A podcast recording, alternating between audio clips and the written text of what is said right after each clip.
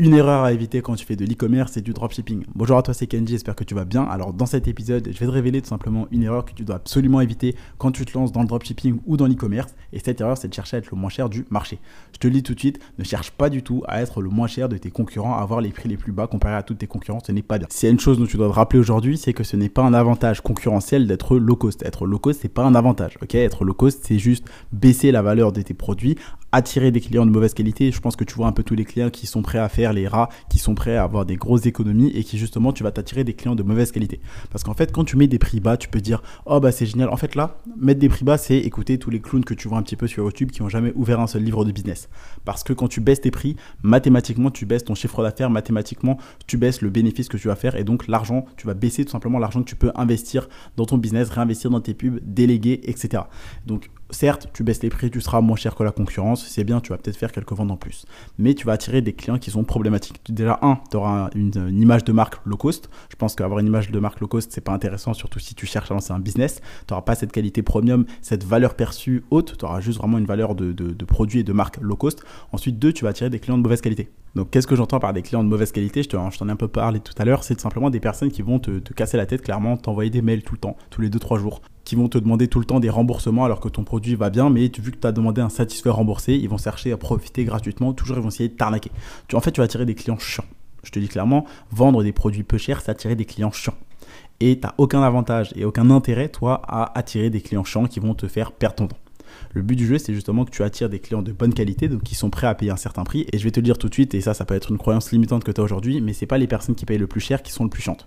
Justement, les personnes qui peuvent se permettre de payer des prix chers, ce sont les personnes qui vont te casser la tête le moins alors que les personnes qui euh, payent le moins cher, ce sont justement celles qui vont te faire perdre le plus de temps, le plus d'énergie, qui vont chercher toujours la petite bête, tous les remboursements, etc., etc. Toutes les personnes qui vont chercher un geste commercial.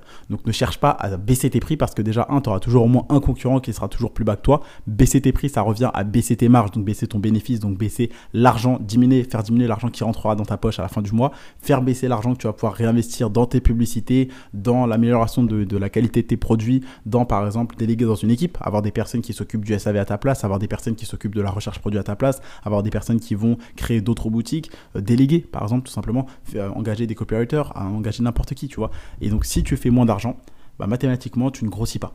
Donc certes, tu vas peut-être faire quelques ventes en plus, mais sur le long terme, tu vas voir que ça va pas être intéressant parce que toutes ces ventes que tu auras en plus, généralement, ce sera des clients de mauvaise qualité qui vont te faire perdre beaucoup de temps, alors que je te rappelle, ton temps, c'est la ressource la plus précieuse quand tu es entrepreneur. En plus de ça, tu vas avoir beaucoup de demandes de remboursement, beaucoup de baisse d'énergie, donc tu vas pas beaucoup gagner en fait. Et surtout, être low cost, comme je te le rappelle, c'est pas un avantage concurrentiel. Mieux vaut que tu aies des bons prix, que les personnes qui ne peuvent pas se permettre de payer ton prix bah, n'achètent pas. Comme ça, tu ne te casses pas les couilles, tu ne casses pas la tête, pardon, euh, avec ce genre de personnes-là. Et toi, tu restes vraiment avec des clients de bonne qualité qui payent le prix et qui attendent leur produit. Ils t'enverront potentiellement un mail ou deux pour dire où est mon produit et un deuxième pour te remercier de la qualité du produit. Mais au moins, tu n'auras pas un mail tous les deux jours pour dire où est ma commande, où est ma commande, où est ma commande. Donc, un, ne cherche pas à baisser tes prix parce que tout simplement, tu baisses tes marges, tu baisses tes bénéfices. Et comme je te le rappelle encore une fois, et ça, je veux vraiment que ça te le marteler, que tu le gardes dans la tête, être le cost, c'est tout sauf un avantage concurrentiel.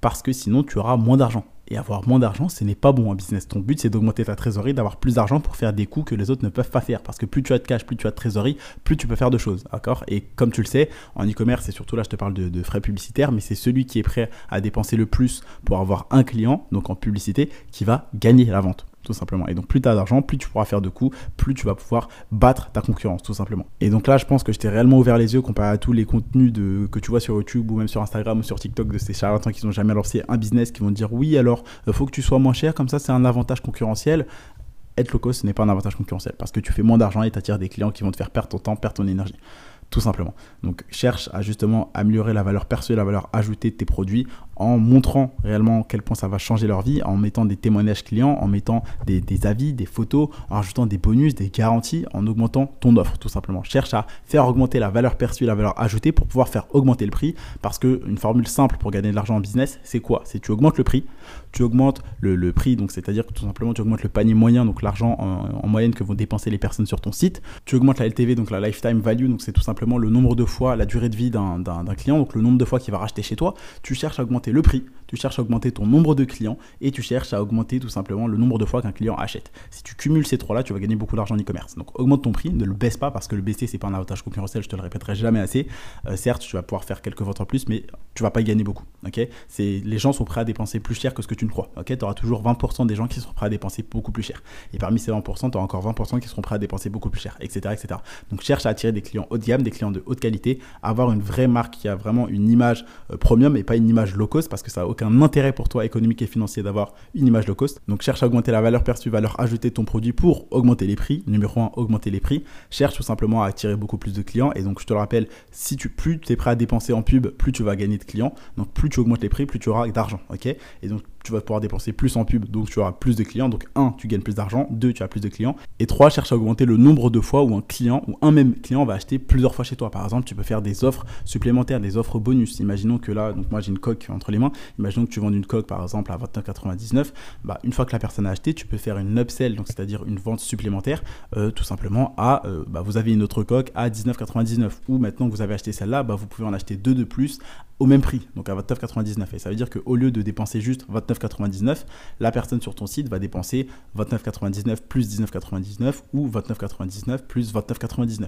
Donc tout simplement, euh, si je peux te résumer ce podcast en quatre points, ne cherche pas à baisser tes prix parce qu'être low cost, c'est pas un avantage concurrentiel. Tu vas plus perdre de temps et d'énergie avec des clients de mauvaise qualité qui vont te casser la tête. 2. Cherche à augmenter tes prix. 3. Cherche à augmenter le nombre de clients qui viennent sur ta boutique. Et 4. Cherche à augmenter tout simplement le nombre de fois qu'un seul et même client rachète. Et c'est comme ça que tu vas faire beaucoup d'argent en e-commerce. Donc si ce podcast t'a plu, n'hésite pas à me laisser un avis, pense à t'abonner pour pas rater un prochain épisode de valeur. Et si jamais tu veux aller plus loin et lancer ton business rentable en e-commerce, je t'invite à m'envoyer le message e-commerce sur Instagram, donc kendyjohnb. C'était tout pour ce podcast, j'espère qu'il t'a plu. C'était Kendy, je te dis à demain pour un prochain contenu rempli de valeur.